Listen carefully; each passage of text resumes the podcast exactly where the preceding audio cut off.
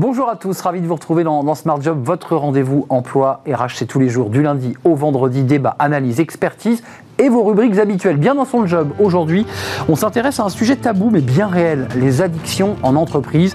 Euh, on en parle dans quelques instants avec un addictologue, Alexis Péchard, à l'occasion d'ailleurs d'une campagne de prévention à travers euh, un escape game. Il va tout vous expliquer. Et puis comme chaque vendredi, le livre de Smart Job, au fond de la classe et sur le devant de la scène. C'est le titre de ce livre écrit par Aline Peugeot, son deuxième livre. Elle nous dévoile eh bien, son parcours de cancre, on peut le dire comme cela. Et elle nous dit, ben, il est possible de briser ses chaînes. Elle va tout nous expliquer dans quelques instants. Puis le débat d'actu du, du vendredi avec beaucoup de sujets, avec un mot-clé, le pouvoir d'achat, on y reviendra évidemment avec nos, invités. Une pénurie de main-d'œuvre qui se confirme dans certains secteurs. Et puis, euh, formation aussi, on en parlera avec ce plan lancé par la ministre du Travail, un grand plan de formation en direction euh, des chômeurs de longue durée, mais aussi en direction des, des salariés. Voilà les deux thèmes de notre débat d'actu. Et puis enfin, dans Fenêtre sur l'emploi avec Amélie Favre-Guité, elle est spécialiste du recrutement et elle nous parlera des boulettes. Alors, elle a peut-être euh, vécu à travers des entretiens les boulettes qu'il faut impérativement éviter. Voilà le programme. Ce sera à la fin de notre euh, émission. Tout de suite, c'est bien dans son job.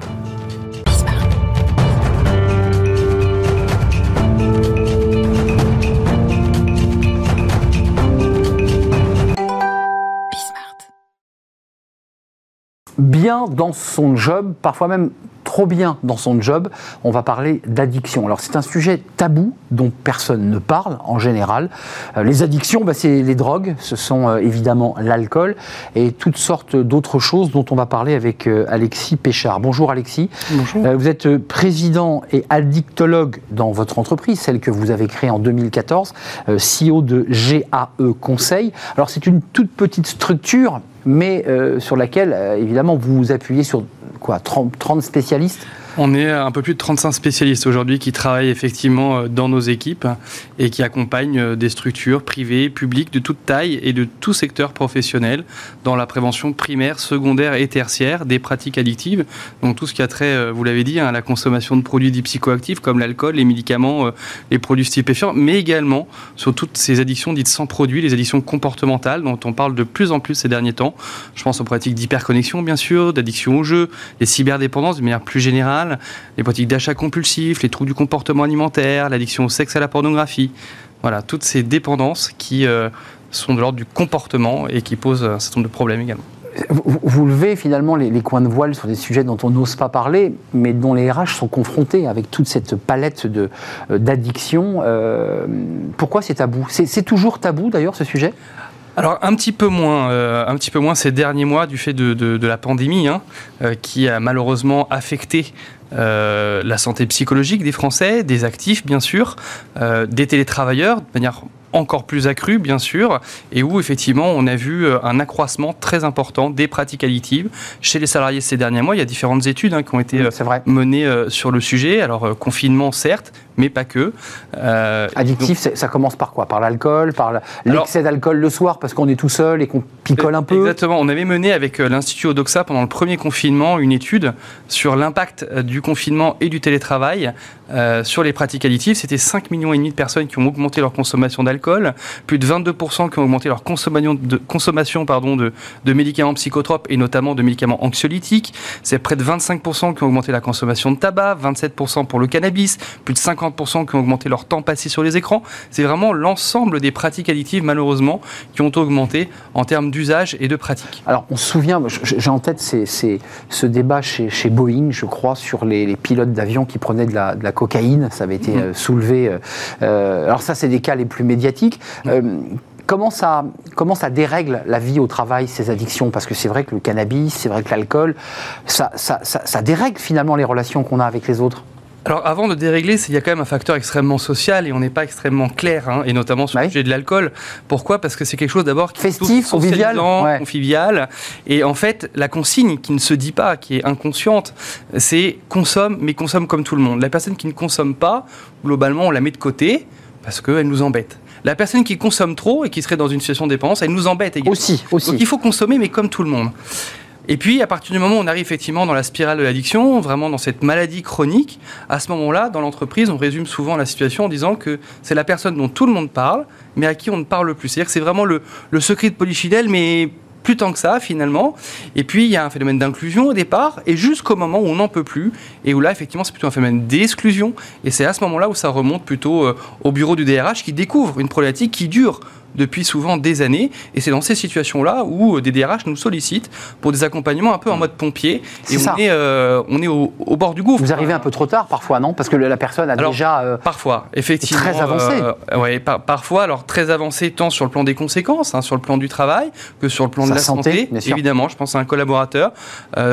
C'était une grande marque de luxe qui nous avait sollicité, problématique alcool, collaborateur 25 ans d'ancienneté dans cette maison, grande maison française, accompagné mis en place, financé par l'employeur. Nous sommes arrivés trop tard. Pourquoi? Parce qu'il euh, il y avait des conséquences euh, euh, trop importante liée à sa consommation d'alcool. Et une fois euh, le sevrage réalisé, nous avons découvert une démence précoce chez un monsieur à peine 55 ans, euh, démence précoce induite par euh, sa consommation d'alcool. Mais ça veut dire aussi, sans incriminer ce groupe de luxe français, que l'ensemble de la chaîne et des sonnettes d'alarme n'ont pas été tirées. C'est-à-dire qu'on savait, c'était quoi, une forme d'alcoolisme mondain, il avait plutôt une, une bonne place, comme on dit, on n'ose pas le dire?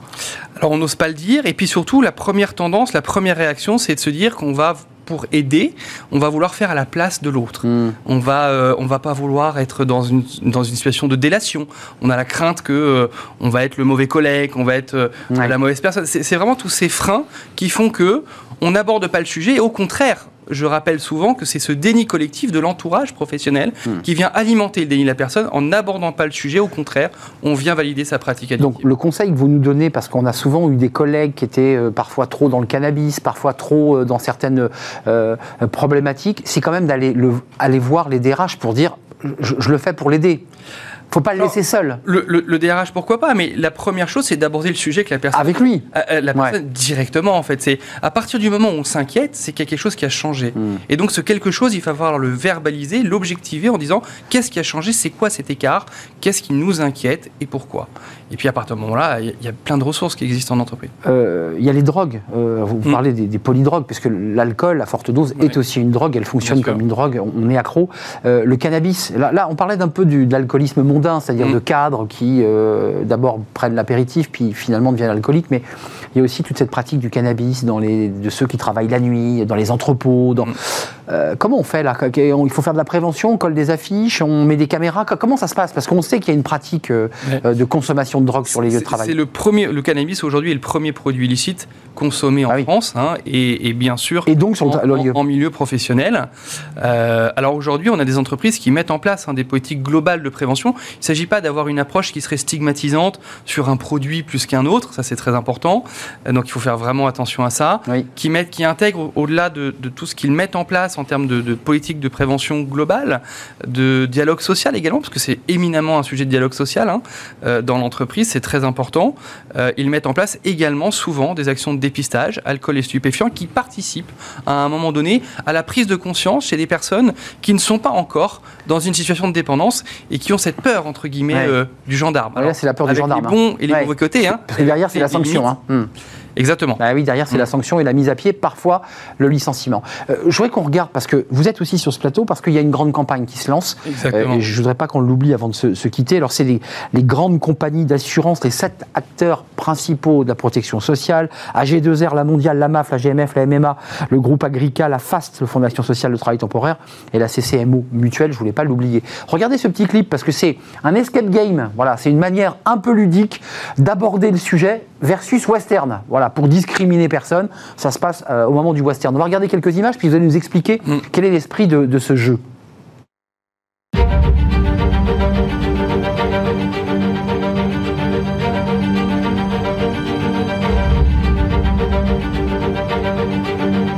te présente le nouveau shérif, Fanny Cassidy.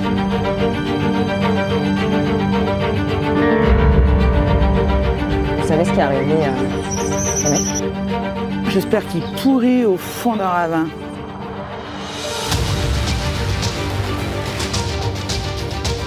Regarde-moi la finesse de cet ouvrage.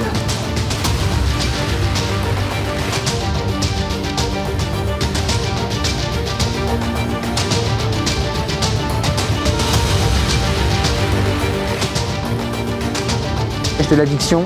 Euh, Voilà, on revient avec ce petit geste de, mon stylo. Euh, concrètement, l'idée c'est quoi? C'est de rendre ludique quelque chose qui est très sensible, dont on a peur de parler. Exactement. L'idée, c'est de s'adresser au plus grand nombre. hein. C'est un escape game qui va être, grâce aux, partenaires euh, de la protection sociale hein, que vous avez euh, cité à l'instant, on touche plus de 52% des Français. Donc c'est vraiment une campagne d'envergure nationale extrêmement importante. Je, souligne hein, et je remercie encore une fois ces, acteurs qui ont bien voulu répondre à notre appel, à notre alerte.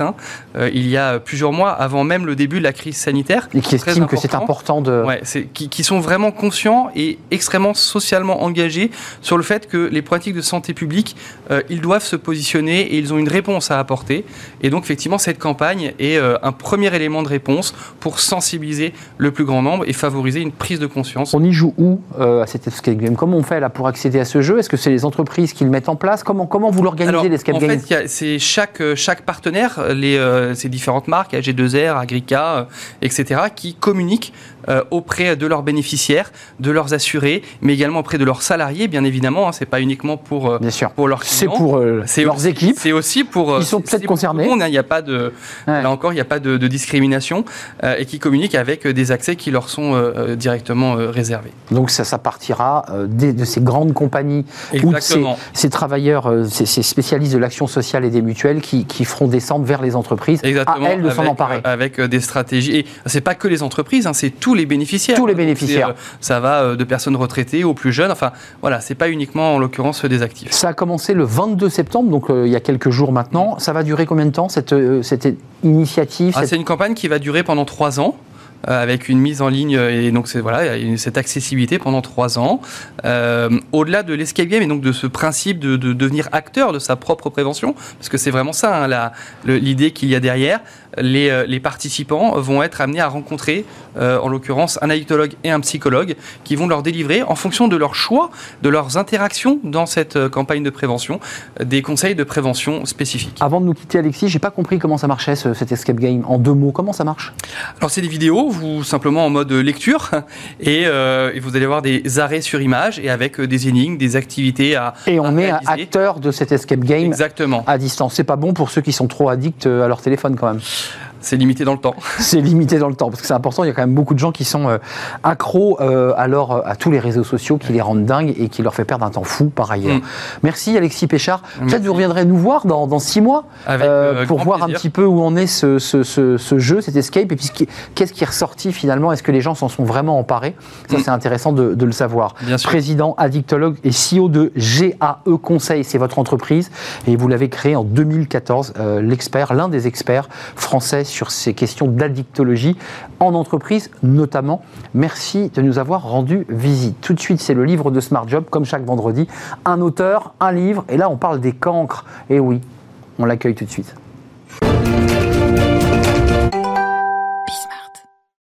Le livre de Smart Job. Je propose de découvrir la couverture. Je trouve le titre euh, assez euh, génial.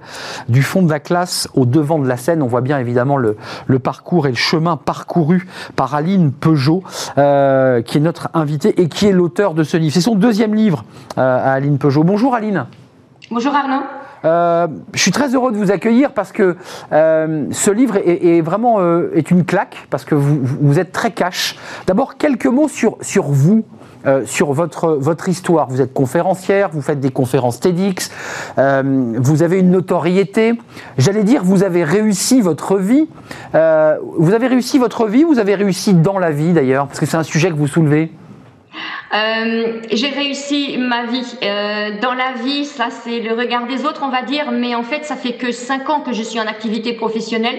Durant les premiers 50 ans de ma vie, ça a été que des épreuves, des souffrances, des incompréhensions qui m'ont mené jusque euh, être SDF et à expérimenter pas mal de, sujets sensibles de la société comme les, violences des violences conjugales. Donc, je me suis perdue et en fait, à travers une quête spirituelle avec des notions très similaires à, des psychothérapies classiques, on va dire. Je me suis retrouvée, je suis allée à ma rencontre et forcément j'ai découvert mes compétences et mes forces là où la société et le système scolaire classique se mettaient un point d'honneur de mettre le doigt où ça pêchait, où, il y avait mes faiblesses. Donc il a bien fallu que moi, puisque personne ne m'aidait, j'aille chercher mes forces. Et c'est comme ça que j'ai découvert la facilité de m'exprimer, ma, ma, passion des mots, surtout ceux qu'on m'a jamais dit, ceux que j'aurais voulu entendre et euh, l'expression, voilà, vraiment le partage pour inspirer d'autres, pour leur dire que quoi qu'il se passe dans la vie, même quand on est dans des situations les plus inextricables, il y a toujours un espoir. Et même si on vous dit, et surtout faire comprendre aux gens que quand on cesse de courir après la reconnaissance, on trouve bien plus, on trouve l'accomplissement, l'épanouissement. Aline Peugeot, je, vois comme si. Peugeot, c'est un nom évidemment mondialement connu et en France extrêmement connu.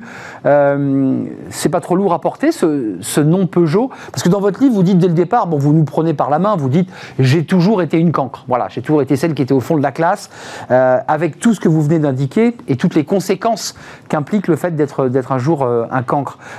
Peugeot, c'est comment ça se vivait? Quand vous étiez, je dirais, au fond du trou? Bah, c'est l'histoire de toute ma vie, hein, parce que j'ai été adoptée par cette famille, effectivement, mais j'étais pas équipée pour, on va dire. C'est-à-dire que je répondais pas à leurs attentes. Euh, dans cette famille bourgeoise, quand on est une femme, euh, pour s'excuser d'être une femme, au minimum, on a un QI énorme. Et c'était pas mon cas. J'avais des facultés cognitives très faibles. J'ai d'autres intelligences, évidemment. Et ça n'a pas contribué à ma réussite. Et euh, on avait énormément d'attentes envers moi. Et j'ai pas pu y répondre. Donc c'est aussi ça qui m'a qui m'a fait couler, qui m'a mené au fond du gouffre. Voilà, ça a été très lourd à porter Peugeot parce que ça apporte beaucoup de convoitises, beaucoup d'attentes, comme je vous ai dit, et ça fausse les rapports. Et il y a beaucoup de préjugés, d'étiquettes qu'on vous met dessus, donc ça aide pas non plus à être entendu, à être écouté. J'insistais, enfin, je vous posais cette question par rapport à votre nom parce que j'ai le sentiment quand même que ce qui vous a fait descendre en enfer et vous êtes remonté depuis, vous êtes, vous vous tenez droite et vous êtes épanouie, vous êtes une femme heureuse. Euh, c'était finalement ce décalage entre les attentes qu'on attendait de vous et ce que vous étiez vraiment à l'intérieur de vous-même. Mais tout à fait, personne n'avait envie de voir qui j'étais parce que pour eux c'était catalogué rebelle puisque je répondais pas à leurs attentes. Donc j'étais rebelle, j'étais marginale, j'étais le, le vilain petit canard dans la famille, voilà, celle qui détonnait, celle qui, voilà, celle, qu'on remarque alors qu'il faut pas se faire remarquer, celle qui, alors qu'on doit rentrer dans le moule et, qu'on doit et, qu'on doit suivre un cursus, voilà, faire des grandes études, épouser quelqu'un de riche et tout ça. Et moi c'est pas du, c'était à l'opposé de ça, voilà. Donc euh, oui, ça a été très lourd parce que c'était pas ma nature. Il y a, ces, racines, vos racines et votre lien avec la famille, puis aussi le, volet éducatif. Parce qu'il y a quand même dans votre livre, votre deuxième livre, celui qu'on présente aujourd'hui, l'idée quand même de regarder les gens dans les yeux, vos lecteurs, et de leur dire brisez vos chaînes. C'est possible. Regardez ce que j'ai été et regardez ce que je suis devenu. C'est ça Arnaud, mais encore plus, c'est aller vraiment à la rencontre de votre singularité parce que c'est celle-ci qui va enrichir le monde, c'est celle-ci qui va apporter. À quoi bon être tous dans la même énergie et faire un million de choses pareilles alors que quand on fait euh, des choses différentes, c'est là qu'il y a un cumul et une force qui se, qui se forme. Et, je dis aux gens, osez exprimer votre différence. Voilà, allez la trouver et osez exprimer parce que ce sont des outils euh, avec lesquels vous allez réussir tout ce que, euh, tout ce à quoi vous aspirez, tout simplement. Juste, Aline, c'est important parce que je laisse le lecteur, euh, je ne veux pas prendre votre livre et, en lire les meilleures pages parce que je le laisse découvrir ce livre parce que c'est très bien écrit, il y, a, il y, a, une vraie poésie dans ce que vous racontez, c'est parfois tragique. Euh, à quel moment ça bascule? À quel moment vous commencez à, j'allais dire, basculer dans un autre univers où vous dites, ça y est, je suis en train de relever la tête, je suis en train d'être moi-même? J'ai toujours été moi-même, en fait, et c'est bien là, c'est bien pour ça que j'ai tellement souffert, parce que je me suis confrontée à un monde qui était à l'opposé de mes valeurs intérieures. Euh, par contre, euh, à un moment, il est arrivé où j'en pouvais plus, la corde allait casser. Donc, soit je cessais cette vie d'une manière radicale, soit je cessais de la voir autrement. Et j'ai choisi de la voir différemment. Et c'est là que la physique quantique et, et pas mal d'autres notions sont venues à ma rescousse et m'ont fait comprendre qu'en fait, plus on focalisait sur ce qui nous déplaisait, plus on le faisait exister, et puis qu'il suffisait de porter son regard à côté, et qu'à côté, c'était libre de construire tout ce dont on avait envie, tout ce qui correspond à nos valeurs et, et, euh, à notre monde idéal, on va dire. Et je pense que je, voilà, j'ai construit mon monde idéal et je, je le transpire. Voilà, c'est tout simplement à travers mes écrits, mes conférences, mes formations, où j'accompagne les gens à aller à la rencontre d'eux et, les vies se transforment, se métamorphosent comme moi je me suis métamorphosée dans le sens où je suis quand même restée moi-même, mais maintenant c'est d'une façon épanouie, accomplie. Et quel, quel, quel lien vous gardez avec votre famille, justement, avec ce nom que vous portez qui est très lourd à porter, on vient de l'entendre? Je suis très fière maintenant de le porter. Euh, j'ai jamais été très très proche d'eux, mais je pense que quelque part, à ma façon, je fais honneur à, à, cette famille parce qu'il faut pas oublier que la famille Peugeot était très dans l'humanitaire au début euh, et apportait beaucoup aux, gens, et c'est ce que je fais. Donc, euh, je pense être dans la lignée finalement. Euh, avant de nous quitter, Aline Peugeot, à travers ce livre, qu'est-ce que vous aviez envie de dire? Quel était le message que vous envoyez aux lecteurs et à ceux qui, qui nous écoutent en ce moment?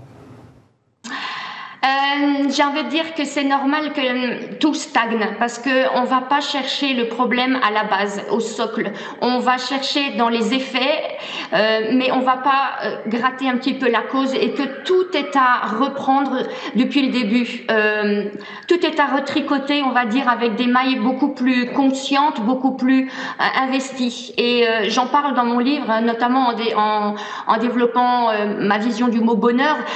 Rien que dans les mots bonheur réussite et succès, les définitions ont été totalement dénaturées. Elles sont devenues plus euh, culturelles que, véritablement naturelles. Donc les gens euh, n'osent plus aller vers la réussite, n'osent plus euh, envisager le succès parce que c'est pas bien, parce que c'est c'est pas pour eux. Il y a une séparation dans notre société, voilà, et j'aimerais rassembler parce que la différence, c'est pas quelque chose qui sépare. On nous fait croire ceci à travers plein de notions de racisme et compagnie, mais non, la différence rassemble et, et, et apporte énormément de puissance. Oui, Arnaud, je vous ai coupé. Vous envoyez un message politique, évidemment, dans le contexte euh, actuel.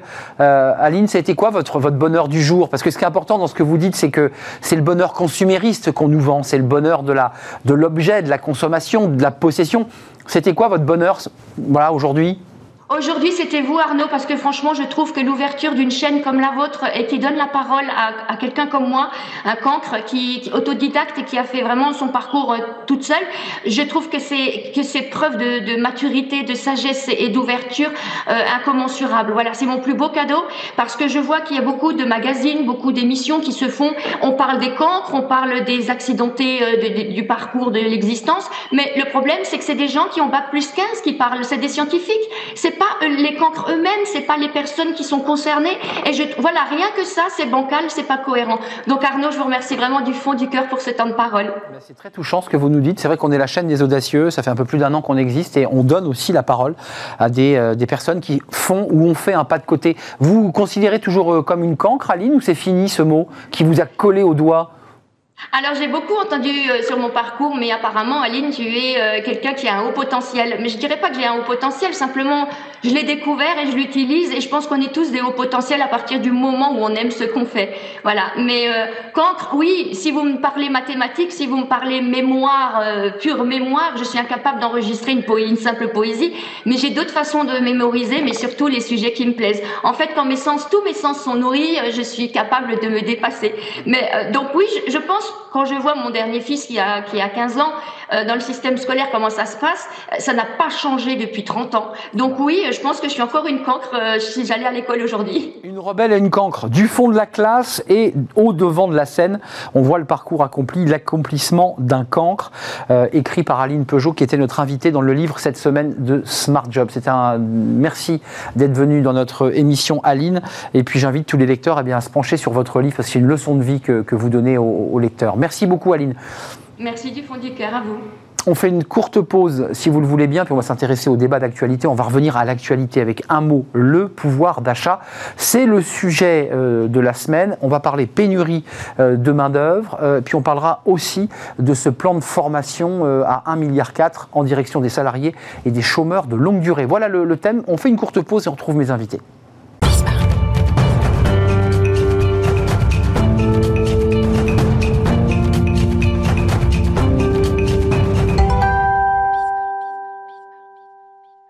Le cercle RH, notre débat d'actu, avec beaucoup de choses euh, aujourd'hui parce que l'actualité a été très riche, avec un mot, le pouvoir d'achat et l'inflation. Regardez ce chiffre, parce que l'inflation dérape. Euh, c'est assez inquiétant. Les économistes disent que ça ne va pas durer, mais l'inflation est à 2,1. Euh, ben, on l'a vu évidemment récemment avec les hausses de gaz, d'électricité, des produits euh, de bricolage, le bois tous ces produits euh, ont augmenté.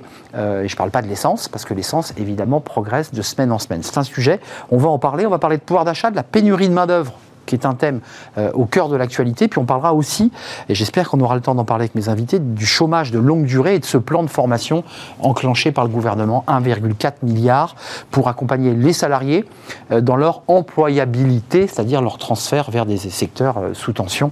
On en parle avec trois invités. Aujourd'hui, Olivia Copin, merci d'être là. Vous êtes CEO de Just Business. Juste Business ou Just Business? Just Business. Juste Business, moi ça, ça me plaît bien aussi. Conseil en transformation éthique, positive, leadership et communication responsable responsable. Merci d'avoir répondu à notre invitation. À mes côtés, Valérie Oanessian. Bonjour Valérie. Euh, vous êtes directrice générale de la Société française des analystes financiers, la SFAF, euh, administratrice de la Fondation Concorde. Je m'arrête là pour la liste parce que vous travaillez aussi beaucoup sur la médiation à travers un livre qu'on avait présenté il y a quelques, quelques mois maintenant. Benjamin Zimmer, merci de nous rejoindre. C'est la première fois que vous venez dans le cercle très fermé des, experts, directeur délégué de, Silver Alliance euh, et vice-président d'entreprise et progrès.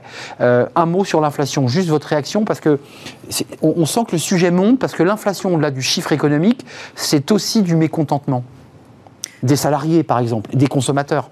Oui, Valérie Oui, il y a une logique euh, de reprise, euh, de rattrapage et surtout une augmentation des prix des matières premières, puisque l'inflation est, liée hum. à, cette augmentation du prix des matières premières.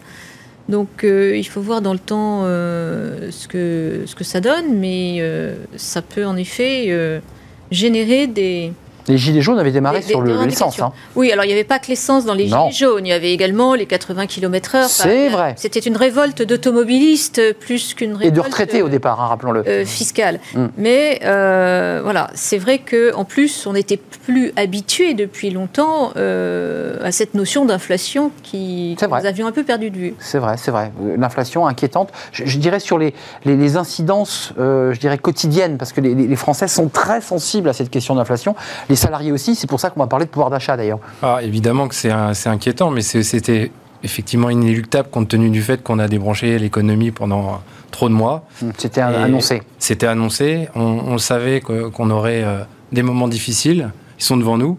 Euh, maintenant, il faut effectivement réfléchir à des alternatives pour euh, essayer de compenser euh, cette perte de pouvoir d'achat, parce que finalement, ça va être une perte de pouvoir d'achat pour. Et vous me faites la transition. C'est pour ça que je démarrais par l'inflation, parce que l'inflation, c'est automatiquement dans la bouche des salariés l'idée que bah, leur salaire ne va pas progresser, mais qu'en même temps, ils vont avoir des surcoûts de consommation énergétique, de, pour se déplacer.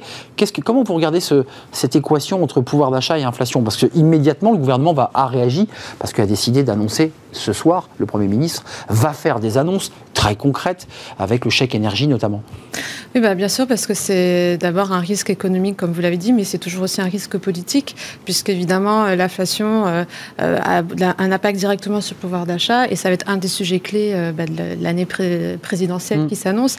Et effectivement, vous l'avez rappelé à, juste titre, aujourd'hui, une, comme dire, le mécontentement, il, il, peut venir de n'importe, il peut venir de n'importe qui. Donc, la, la, difficulté pour le gouvernement, c'est d'éviter évidemment ce basculement vers une gronde sociale mm. qui a été annoncé aussi, euh, aussi, depuis un moment. Donc on pensait être face à un, mur de la dette, ce n'est pas arrivé. Aujourd'hui, il y a d'autres sujets on est dans la reprise là. Voilà, on est dans la reprise économique, c'est d'ailleurs un grand paradoxe. Valérie Nation, rentrez dans le, rentrons dans le vif du sujet. Euh, les économistes, ceux qui font de l'économie et pas de politique, euh, disent attendez, attention, il faut faire attention parce que si on augmente trop vite les salaires, mm. automatiquement on enclenche mm. évidemment une mécanique inflationniste. Ça, c'est une théorie des économistes. Néanmoins, euh, la question du pouvoir d'achat, elle est directement liée aux pénuries d'emplois. Enfin, euh, le Premier ministre, le Président de la République s'est déplacé euh, à Lyon pour ce, mm. grand raout autour de la restauration, et tous les chefs d'entreprise lui ont dit, je trouve plus de salariés, on ferme les restaurants, on peut plus ouvrir le midi. On les augmente ou on les augmente pas, ces salaires? Qu'est-ce que vous en dites à la Fondation Concorde? D'abord, je pense qu'il y, a un paradoxe qu'il faut souligner, c'est que il y a une tension sur l'emploi parce qu'il y a à la fois un problème d'offre et de demande. Hmm. Il y a beaucoup de demandeurs d'emploi, le chômage, il n'a pas baissé. Hmm. Et euh, Il est passé à 8. Oui, enfin bon, il reste quand même extrêmement élevé. Euh, et en même temps, euh, il y a des offres d'emploi qui ne trouvent pas de, de candidats. Donc il y, a- il y a un petit peu les. Ne l'offre et la demande ne se rencontrent ne pas. se rencontrent pas. Donc ça veut dire qu'il y a un vrai problème d'adéquation. Euh, on le savait, ça a été amplifié par la crise. Et il y a ce problème d'adéquation à la fois sur les emplois très qualifiés, notamment dans le monde de la technologie. Hum. Et puis sur les emplois de proximité, Peu ou pas qualifiés, peu ou pas qualifiés, on pense tout de suite à la restauration, l'hôtellerie, au bâtiment, Bâtiment, Euh, etc., etc. La logistique. à la logistique. Et donc là, euh, on peut se demander pourquoi. Alors des études ont eu lieu, même assez récemment, sur le fait que ces emplois étaient mal payés, qu'ils avaient une mauvaise image de marque, que euh, le rapport au travail aussi ayant changé. Ça, c'est la crise Covid. hein. Euh, euh, on- on- voilà, ils ont pâti de, de, de, de cette nouvelle relation au travail où les gens sont, sont plus exigeants. Et puis, ils Euh, sont restés chez eux. Enfin, faut le et- dire un et- peu et cash. restés- voilà, il n'y a pas de télétravail euh, quand on fait euh, de Donc, la euh, restauration, quand on est sur un chantier. Donc tout ça, sans doute, est, est- est important euh, dans, dans la compréhension du sujet. Concernant les salaires, Oui. bon, moi, je vais, je, vais, je vais mettre les pieds dans le plat. Oui, il y a des euh, emplois qui sont à revaloriser. On en a parlé pendant la crise Des secteurs, oui, et pour le des moins. secteurs entiers à revaloriser. Euh, je rappellerai simplement que euh, on a le record des prélèvements obligatoires euh, des pays développés. Je vous attendais. Bah oui, mais bon, euh, donc euh, quand on parle d'augmentation du pouvoir d'achat, attention, euh, il faut En même temps, aussi il faut- travailler il sur. faut, il faut parler d'augmentation des revenus, mais pas simplement d'augmentation de salaire, parce que sinon, euh, je pense que ça va être compliqué et que ça va ne faire qu'aggraver le problème, notamment des emplois peu qualifiés, où l'on sait que euh, la France euh, est spécialement handicapée Mm. dans sa concurrence mondiale. Benjamin Zimmer, c'est intéressant euh, comme porte Valérie Nessian, parce qu'on n'est pas uniquement sur dire il faut augmenter les salaires, il n'y a qu'à Faucon. C'est un débat beaucoup plus profond. Est-ce que vous êtes sur cette ligne en disant quand on touche au salaire, il faut aussi toucher, je dirais, la structure, au modèle? Oui, je suis d'accord avec ce qui vient d'être dit. Euh, moi, je pense qu'il n'y a pas que le salaire en termes de revenus. Il y a aussi à travailler sur nos dépenses au quotidien. Euh, on a certainement, chacun d'entre nous, chaque Français, des points d'amélioration sur notre consommation d'énergie, sur nos déplacements, sur... Plus euh, vertueux. oui, plus vertueux et peut-être aussi à gagner quelques euros, à renégocier ses contrats d'assurance, à ses, ses garanties. ses- Il y, a- il y a énormément de sujets. Là, vous nous faites UFC que choisir. Non, non, non, je, je- je vous fais euh, le discours d'entrepreneur que je connais très bien, dans le sujet notamment des retraités, euh, parce que je travaille dans une... Enfin, mon métier, c'est de diriger une alliance de marque, et il y a plusieurs sociétés dont le métier, c'est d'améliorer le pouvoir d'achat des retraités, Euh, en leur trouvant du travail pour compléter leur salaire, en leur permettant de revoir l'ensemble de leurs dépenses au quotidien. Euh, le nombre, enfin, nos charges courantes de la vie de toujours explosé depuis 10 ans. C'est clair. Euh, La et- téléphonie, la par exemple. téléphonie, par exemple.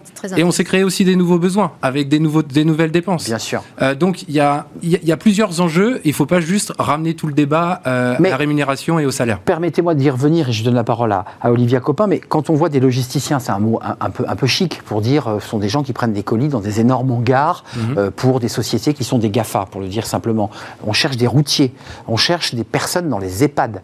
Euh, ce sont des emplois difficiles. Est-ce qu'il n'est pas utile, nécessaire, si on veut créer un peu de marque employeur, utilisons ce terme, euh, les attirer Ça me semble inéluctable. Enfin, même le Premier ministre Jean Castex a dit euh, il faut que les branches s'en emparent très rapidement quand même. Oui, parce que je pense qu'au-delà en fait euh, du problème de l'offre et la demande, euh, les, les causes elles sont multiples, elles existaient déjà avant. Mais ce qui est sûr, c'est que en fait, elles ont été exacerbées par la crise sanitaire qu'on est en train Clairement. de vivre. Et moi, je trouve qu'il y a une vraie désacralisation du travail. C'est-à-dire qu'effectivement, il y avait des emplois qui étaient déjà pénibles avant, mais notre rapport à cette pénibilité, le seuil de tolérance par rapport à ces conditions de travail, voilà, et n'est plus le même. Oui. Et là, je pense qu'il faut vraiment un réel choc, en fait, mais vraiment une vraie prise de conscience dans ces secteurs-là, parce que évidemment, comme vous venez de le souligner, vous avez le salaire, mais vous avez aussi les conditions de travail, Hum. la maîtrise de son temps. La qualité de vie. La qualité eh de vie. eh oui. Euh, je prends un exemple tout simple, les coiffeurs euh, n'a- n'arrivent pas à recruter. Euh, voilà, il y a une pénurie aussi dans ce secteur-là. Vous regardez les chiffres, euh, vous avez de plus en plus de coiffeurs qui se mettent en freelance. Il y a une explosion des coiffeurs à domicile. Pourquoi? Parce vrai. que les jeunes qui arrivent sur le marché, ils veulent maîtriser leur temps, ce qu'ils font avec le freelance, Et équilibrer. beaucoup mieux leur vie, Mm. et équilibrer le, le- le rapport vie perso vie privée. Donc je pense qu'il y y a des données économiques, mais il y a une vraie prise de conscience Sociologique. Vous êtes d'accord Oui, oui. C'est la révolution oui, du travail, dans son rapport au travail. C'est très juste. Et il y a un exemple très concret. euh, je, je lisais euh, justement que euh, le secteur de l'hygiène de la, de la propreté avait augmenté les salaires, de, je crois, de, de plus de 3%.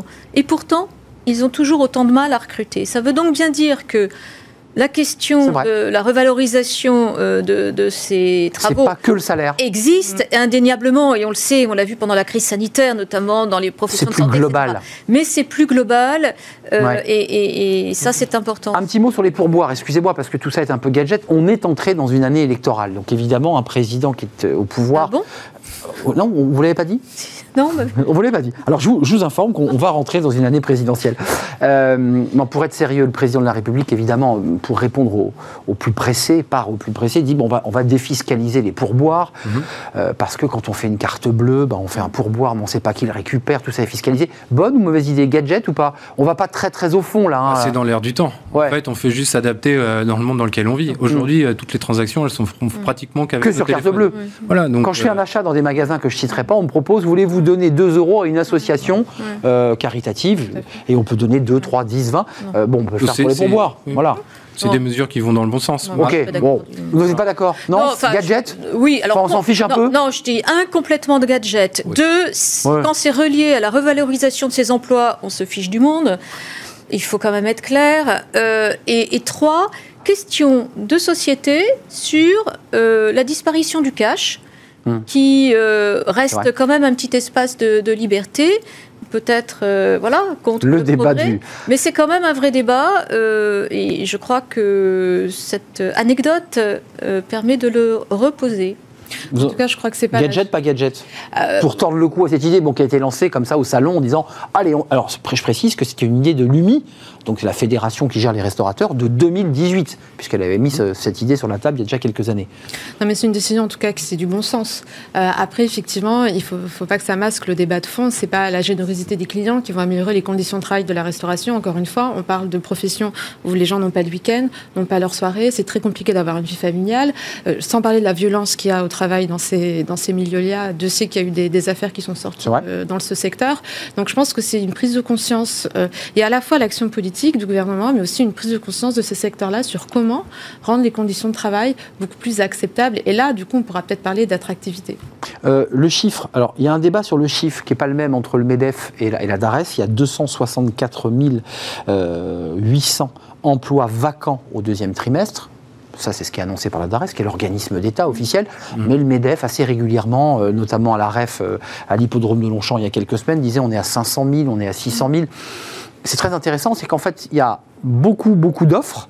Euh, euh, beaucoup de demandeurs, on est à près de 6 millions de, demandeurs d'emploi, 5,9 millions, et ça ne se croise pas. Comment on fait pour créer cette employabilité? Comment, comment on réinvente? On va en parler dans quelques instants dans la formation, mais mm. comment on crée des passerelles? Parce que c'est ça l'enjeu. Comment on fait pour faire passer quelqu'un d'un café-restaurant qui a plus envie d'y être à un métier de routier, à un métier d'auto-école, de formateur auto-école? Alors moi, j'ai pas la réponse à toutes vos questions. Par contre, ce que je peux constater, c'est que pendant le Covid, beaucoup de gens ont arrêté de travailler, se sont formés, et notamment ceux qui travaillaient dans la restauration, pour justement aller euh, switcher sur d'autres métiers, etc. Donc déjà, de leur point de, leur point de vue, d'eux-mêmes, ils l'ont fait. Euh, moi, j'ai pas envie d'avoir non plus un discours trop pessimiste, parce que c'est très facile dans, le contexte dans lequel on vit d'avoir un discours noir, surtout. Qu'il n'est pas économiquement, il faut le dire. Les chiffres sont plutôt bons hein, sur le plan européen. Oui, exactement. Et je pense que justement, face à une crise bah, euh, c'est un enjeu considérable pour faire du progrès, améliorer les choses. Nous, c'est le combat. c'est le moment, en fait, là. Bah, c'est exactement le moment. C'est le combat qu'on a tous les jours chez Entreprises et Progrès, de faire justement en sorte de rebondir sur des crises pour créer du progrès. Et là, il y a du progrès social. Alors, il y a des salaires, peut-être à revoir. Mais il y a du dialogue social. Alors, on se autour de la table, on discute. Et puis plein d'avantages. Il y a plein d'avantages, il y a plein de services qu'on peut rendre aux employés sans leur demander, sans leur verser un salaire. Ils peuvent avoir énormément d'avantages, notamment dans les comités d'entreprise. Et ça, c'est des salaires entre guillemets déguisés, en tout cas des formes de rémunération qui vont pouvoir les aider. Qui, contribuent à une forme de qualité de vie ou de bien-être au travail. Vous êtes d'accord C'est pas que du, c'est pas que de l'euro. Encore que je remets dans le contexte ces augmentations énergétiques euh, pour ceux qui chauffent au gaz, pour ceux qui sont à l'électricité. On voit des augmentations de 20 Ça va, ça va quand même peser sur le sur, sur le, le pouvoir d'achat des ménages. À un moment donné, les, salariés vont quand même aller voir leur, leur chef d'entreprise en disant il faudrait quand même m'aider. Avec cet argument-là, d'ailleurs. hein. Tout à fait, oui, oui. Et je pense qu'aujourd'hui, euh, travailler, oui, mais pas à n'importe quel prix. Donc, vous avez le salaire, vous avez les conditions, vous avez le ratio vie privée, vie perso. Et là où je rejoins complètement, c'est que euh, la racine grecque du mot crise, c'est solution, quoi. C'est-à-dire, justement, en fait, c'est parce qu'il y a une crise, euh, comme il y a eu la crise de Covid, et on a, ça a été un accélérateur sur la transition écologique, sur des sujets, sur le climat, qui sont extrêmement importants. Et, et- et c'est inquiétant. Évidemment. Il faut aller vite. il faut aller vite. Et, et pareil, je pense que cette crise-là, euh, qu'on est en train de vivre sur cette pénurie, ben, enfin, vous avez, on va en parler sur ce plan qui va être, euh, voilà, cet, investissement qui va être fait de masse sur la formation. La, crise, c'est aussi l'occasion de, comme on est au pied du mur, ben, il, faut, voilà, il faut agir et, et ça peut être bénéfique in fine. Basculons sur le, le- ce qu'a annoncé à Châtellerault le Premier ministre avec Elisabeth Borne sur ce grand plan de formation, 1,4 milliard. Vous allez me dire, bon, on est en campagne présidentielle, le, le président ouvre le chéquier, c'est ça que vous, vous- je, je le vois dans vos yeux. Oui, oui, mais Ou non. Oui, euh, de toute façon, oui, mais euh, en l'occurrence, je pense que investir dans la formation, c'est investir dans l'avenir du pays. Donc, euh, de ce point de vue-là, euh, il n'y a, a rien à dire. À condition que ce soit fait correctement. Sur le plan d'investissement, bon, euh, la Cour des comptes a eu euh, quelques, quelques mots pour critiquer les modalités de mise en œuvre. Donc, euh, comme souvent, l'intention est là et elle est louable. L'argent est là et il est mobilisé et tant mieux. Bon, nous, ce qu'on attend du côté des entreprises, c'est évidemment que ce soit mis en œuvre d'une manière efficace, transparente, concertée.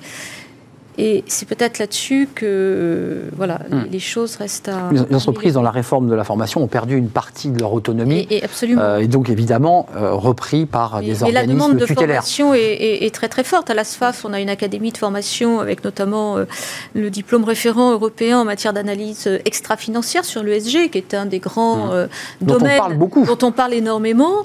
La demande, elle est, elle, elle est exponentielle. Donc, et et il y a eu, je trouve, une bonne communication autour des, des comptes de, de formation Mhm. euh, professionnelle. Et, et je crois que la crise a été en effet très propice euh, à, à cette interrogation de chacun sur euh, comment je me forme pour demain être. euh, Benjamin Zimmer, possible. Copin, ce chiffre, parce qu'on on, en parle beaucoup sur ce plateau, je reste un peu accroché à cette idée des, des fameux chômeurs de longue durée de plus de 50 ans, voire même de plus de 55. Il n'y a que 50,3, 50,3% des inscrits à Pôle emploi qui sont des chômeurs de longue durée.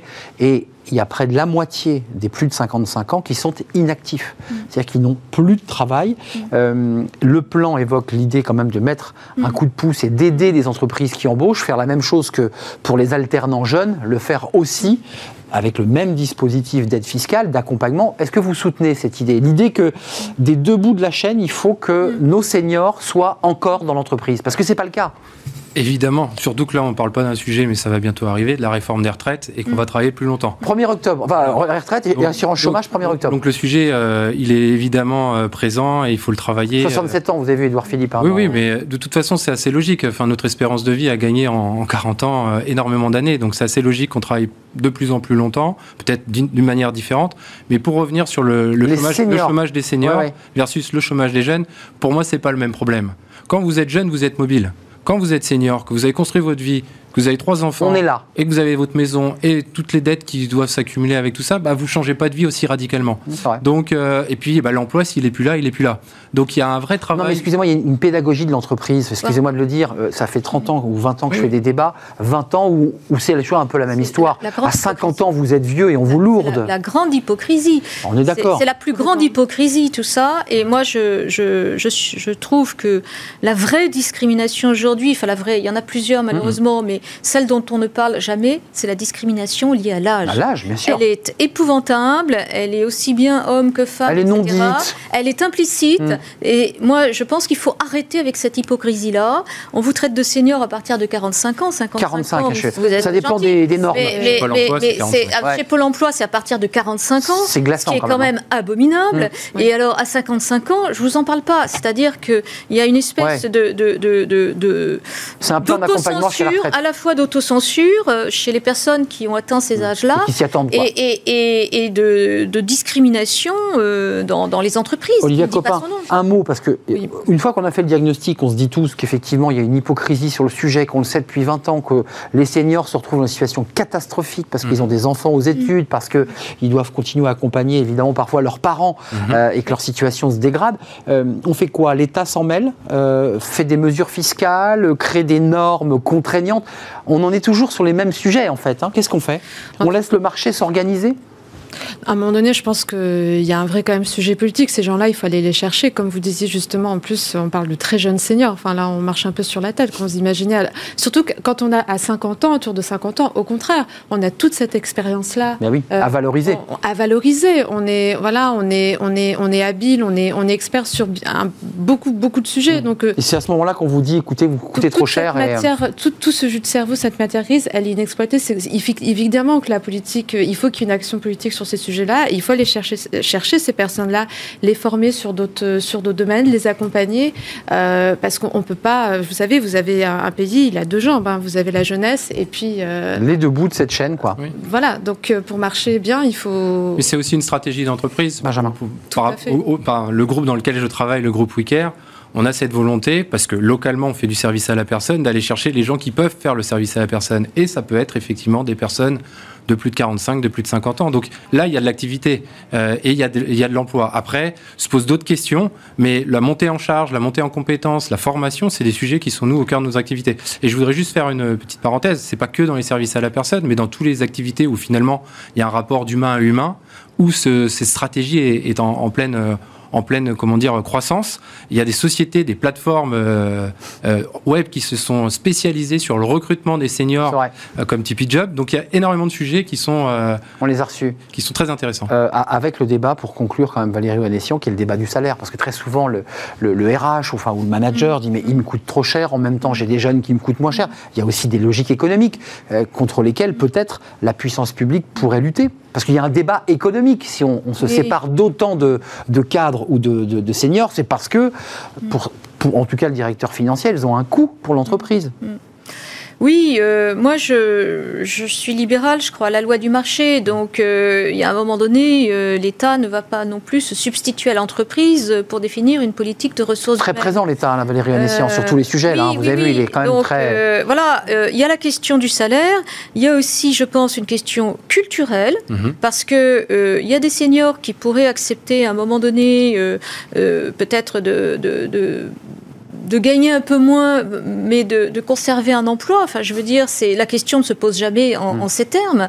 C'est le CIP senior. Il y, y, a quand même, il y a quand même une, euh, j'allais dire, une approche culturelle qui aujourd'hui euh, antagonise euh, les jeunes et les seniors, euh, la tech euh, et les seniors. Et, et l'accompagnement au fil de la vie aussi, hein, de la formation, voilà. pour en venir au Or, plan de En fait, de euh, voilà, un, un, un, un, senior et un junior ne sont pas substituables. Même deux juniors et un senior. Non, ça fait pas, ça, ça, ça fait pas un senior. Ça ne crée pas la même valeur. Bien sûr.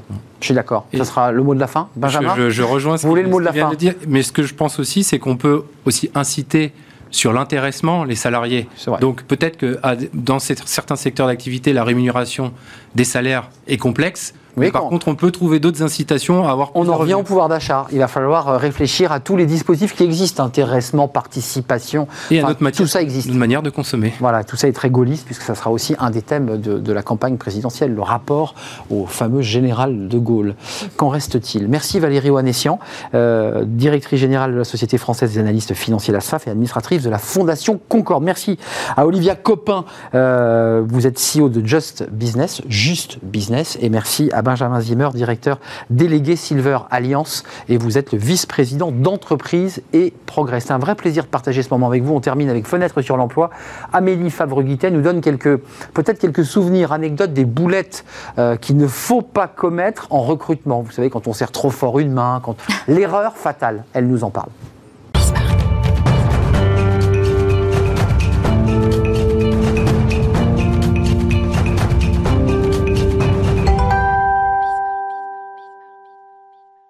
Amélie Favre-Guittet avec nous à distance, un petit peu grippée, j'espère que vous allez bien, euh, Amélie, euh, l'une des influenceuses de Smart Job, euh, Talent Management, Management, à la tête de Talent Management. Amélie, je ne sais pas si on va rire, je ne sais pas si on va se rire, je suis sûr que oui, mais vous nous parlez des, boulettes, quelque part c'est du vécu, j'imagine Amélie, de ce dont vous nous parlez, c'est 36-15, appelez-vous ça, gênance, voilà, c'est le moment où c'est dur. Tout à fait. On le sait en plus, la plupart du temps, les, entretiens, les candidats sont toujours un peu stressés quand ils arrivent aux entretiens. Et il y a très souvent pas mal de boulettes. Alors, toutes les boulettes, c'est pas forcément celles que j'ai vécues. J'en ai quelques-unes qui sont effectivement des vraies pépites. Mais beaucoup, c'est des boulettes racontées, bah, du coup, entre RH et recruteurs, euh, parce qu'on aime bien ce qui est partagé quand même. Euh, quel genre? On, commence par quoi, euh, Amélie? Qu'est-ce que vous avez en magasin en matière de boulettes? Oh bah la, plus sympa, c'est quand même euh, le candidat qui se fait interviewer par son rencard Tinder de, euh, de la veille ou de l'avant-veille. Donc euh, il y a toujours un petit moment de gêne à, ce moment-là de l'entretien, où le candidat qui arrive à l'accueil et doit présenter sa carte d'identité et laisse échapper un préservatif. Donc forcément, ça fait le tour de toute l'entreprise euh, et ça remonte forcément au RH pendant l'entretien. Donc voilà, il y a tout ce genre de, de, de, petites choses qui sont assez rigolotes ou les conseils d'amis, c'est-à-dire on a toujours un ami qui nous dit alors euh, tu fais bien attention à la poignée de main, il faut une poignée de main super ferme, ouais, enfin tellement ferme que euh, il a failli plier en deux le, le, recruteur au moment de lui serrer la pince. Donc voilà, c'est toutes ces petites choses là qui sont assez qui sont assez rigolotes quand même. J'ai envie de vous demander Amélie, vous n'avez pas envie d'écrire un livre un jour pour nous raconter un peu, vous savez, c'est l'almanach Vermo des, des RH et des recruteurs parce que concrètement ce type d'attitudes qui sont liées à un stress, qui sont liées à une maladresse, qui sont liées voilà, aux petites choses de la vie. Est-ce que c'est rédhibitoire? Est-ce que tout d'un coup, cette anecdote du préservatif euh, vous fait perdre l'emploi? Ou est-ce que ce garçon a bien été recruté? Non, c'est pas rédhibitoire, ça nous fait sourire. On est quand même humain hein, dans les ressources humaines. Il y a quand même le mot humain, donc on fait quand même attention euh, à ce genre de choses. Après, il y a des éléments qui vont être plus euh, euh, délicats à gérer, qui peuvent être, qui peuvent amener à ne pas recruter le candidat. Mais le coup du préservatif ou de la poignée de main, bon, ça nous fait sourire. mais il y a des éléments où on va effectivement un peu moins apprécier et on va avoir une impression plutôt négative du candidat sur le long terme. Ça c'est sûr. Vous avez quand même dans votre catalogue de, de, de, de choses un peu un peu dingue, mais c'est même d'ailleurs des scènes de films, parce que je l'ai déjà vu dans, un film, c'est la, maman, euh, ou presque le papa, qui, qui, vient mettre l'écharpe en bas de l'entreprise, quoi, qui va à l'accueil pour dire euh, j'espère que ça va bien se passer. Ça arrive, ça. Ça arrive, moi je l'ai eu, je l'ai eu, j'ai eu la maman qui a accompagné son fils dans le bureau. Euh, quand j'accompagnais justement, je recrutais beaucoup de jeunes pour un poste et, euh, et, la maman a tenu absolument à rester dans le bureau pendant que je faisais l'entretien. Je n'ai pas réussi à la mettre dehors. Et très souvent, c'est elle qui répondait à la place de son fils. Donc c'était juste insupportable. Ah oui, et donc ça c'est quand même une, vraiment une scène de film. Et la maman a été embauchée finalement? Non, ni la maman, ni le fiston. ouais, c'est ça, c'est quand même un élément assez lourd à gérer. Quand vous remontez au client, je ne sais pas d'ailleurs si vous l'avez remonté au client que la maman était là, mais comment vous dites à un client, euh, bon, bah lui, sa maman est venue, quoi on le dit pas, on le dit pas parce que euh, bah, ça, c'est pas, fait pas sérieux et c'est ni bon pour le candidat ni bon pour nous forcément. On essaye de faire passer le message au moment où on raccompagne à la porte en disant ce serait bien la prochaine fois que votre fils il vienne tout seul à l'entretien, ça, lui permettrait d'apprendre, de faire sa propre expérience. Donc on essaye plus de convaincre les parents que de convaincre le fiston finalement. le fiston avec quel âge pour, pour terminer sur l'anecdote? Il avait 22 ans déjà. 22 ans, oui, d'accord. Donc il n'avait pas 14 ans, ce garçon, d'accord. Et un, dernier mot, euh, Amélie. Euh, sur, alors, là aussi, c'est un sujet ultra sensible qui génère du stress, c'est quand on parle argent. Et là aussi, bah, parfois, on a la langue qui fourche. Oui, moi j'ai déjà eu un candidat qui s'est totalement trompé dans sa rémunération et qui, au lieu de m'annoncer une rémunération à 2500 euros euh, brut, m'a annoncé une rémunération à 1500 euros brut. Sauf qu'il s'en est rendu compte que euh, le lendemain, et du coup il m'a réécrit et où il m'a appelé directement même en me disant oh, je suis vraiment désolée mais quand on a parlé argent je me suis totalement trompée. Je touche pas 1500, je suis à 2500. Donc effectivement, heureusement j'avais pas encore envoyé mon compte rendu au, au, euh, client et, j'ai pu rétablir le truc en disant oui effectivement, c'était pas très élevé. Euh. vous êtes dit, il se vend pas cher il se vend pas cher. Donc je me dis, tiens, c'est bizarre, il est pas très cher. Mais bon, après, euh, je, c'est un choix personnel quand on parle rémunération. Moi, il rentrait euh, pour le coup très largement dans la rémunération que le client m'avait donnée. Donc, mais j'ai pu rattraper le coup, donc sans problème. Merci Amélie. On n'aura pas le temps de raconter ce petit lapsus, un révélateur d'un recruteur qui, au lieu de dire merci beaucoup, dit merci beaucoup. On est d'accord. Bah, ça sera le mot de la fin. Et c'est moi qui ai le mot de la fin aujourd'hui, Amélie. C'est un vrai plaisir de vous accueillir. Portez-vous bien. J'espère que cette petite grippe ira mieux et qu'on vous retrouvera euh, ici sur le plateau. Merci à vous. Merci pour votre fidélité, évidemment. Euh, merci à toute l'équipe. Merci à Alice Pitavin à la réalisation. Euh, merci à Chloé au son, évidemment. Merci à Fanny Griesmer et à Margot Ruot qui m'accompagne pour cette émission. Merci à vous. restez fidèles, évidemment, à tous nos programmes. Et puis d'ici là, portez-vous bien. Bye Bye.